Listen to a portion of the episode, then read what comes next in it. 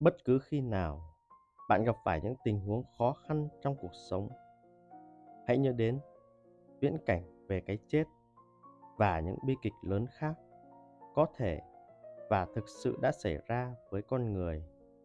Bạn sẽ thấy rằng so với cái chết, không có điều gì bạn phải đối mặt trong cuộc sống đủ quan trọng để phải lo lắng.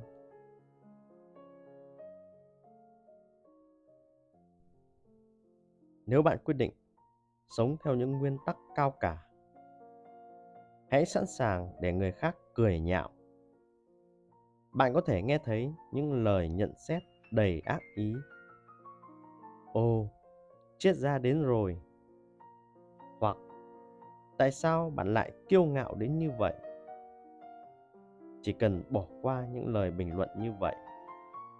Nhưng hãy chắc chắn rằng bạn không trở nên kiêu căng. Nếu bạn tuân thủ các nguyên tắc của mình, những người chế giễu bạn cuối cùng cũng sẽ nghĩ khác và thậm chí có thể ngưỡng mộ bạn.